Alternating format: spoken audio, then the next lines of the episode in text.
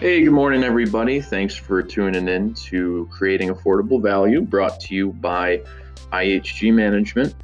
I'm very excited to continue this podcast series. And I know that yesterday in our introduction podcast to, to the series, I said that we would be doing this weekly. Well, I had a little bit of a change of heart last night, and I think it's going to be a every other day, if not a daily um, podcast episode. So, part of the reason I, I decided that was because of the easy to use platform I'm on, which is called Anchor.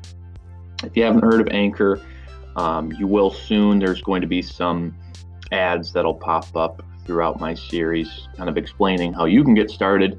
Uh, if you do have a podcast or a, or a subject you want to share with the world, this is a great platform to use. So, Moving on to today's subject.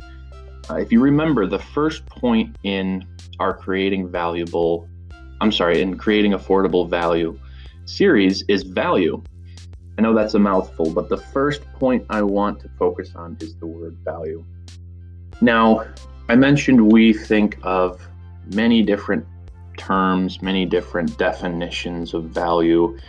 There's companies all over the world trying to bring value to customers on a daily basis, if not right this second. So the way I dis- the way I define value is by a term that I learned back in college. now that term is a solutions provider. Let me say that one more time. A solutions provider. That is the basis of value in any business market today. So, moving in, diving into that a little deeper, let's say we have a customer in the market um, who has a void, a gap, or a need to solve and grow uh, in order to gain what's called value or to find what's called value to them. Let me give an example of that so we can put this in real terms.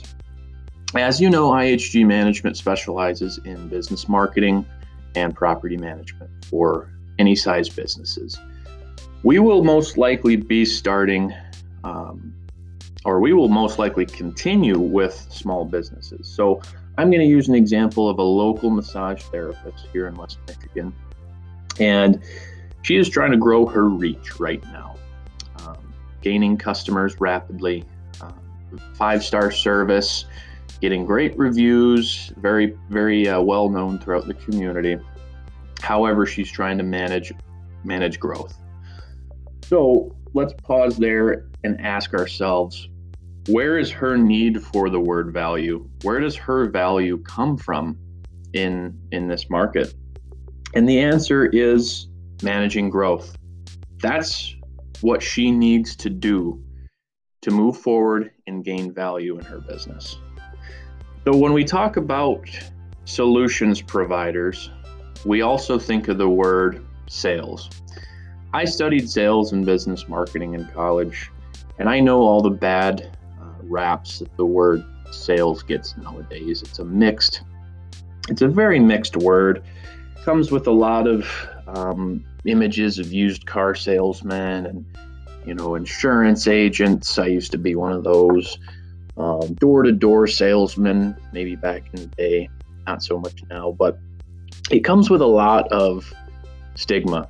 And it's our goal and it's it's my goal to to see how we can create something different than closing the sale getting commission and having an overall negative interaction with uh, with a customer because ultimately guys we we want the customer to feel the value and the solution rather than the merchant or business providing it to get sales commission and um, quickly solve the need without opening a relationship.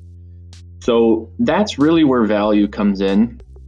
Um, if we start putting ourselves in the customer's shoes, we can really see the the value coming out of that relationship rather than just a, a sale or a a quick purchase for for a customer. We can really open a relationship uh, based on value. So I want to leave you guys with uh, those three things to ponder before we move on to uh, more topics on value. You know, I want you to think of yourself as a solutions provider. No matter what business you have, no matter what job you do, try to put yourself in the customer's shoes. Um, I found that, excuse me, when I think of my back pocket in a job, the customer can see through that right away. And it doesn't help anybody uh, move forward with a relationship in the market. So, what I do is I put myself in the customer's shoes. What do they want? What do they need? What's going to provide value? And that's really the basis for this this series is uh, changing the perception on on how we conduct those relationships and how we use words and how we uh, structure the strategy of, of value for consumers in the market. So I'm going to leave you with that, guys. I will be starting a new episode tomorrow, uh, diving into a little bit more on price and how value and price actually combine together. So thanks for tuning in.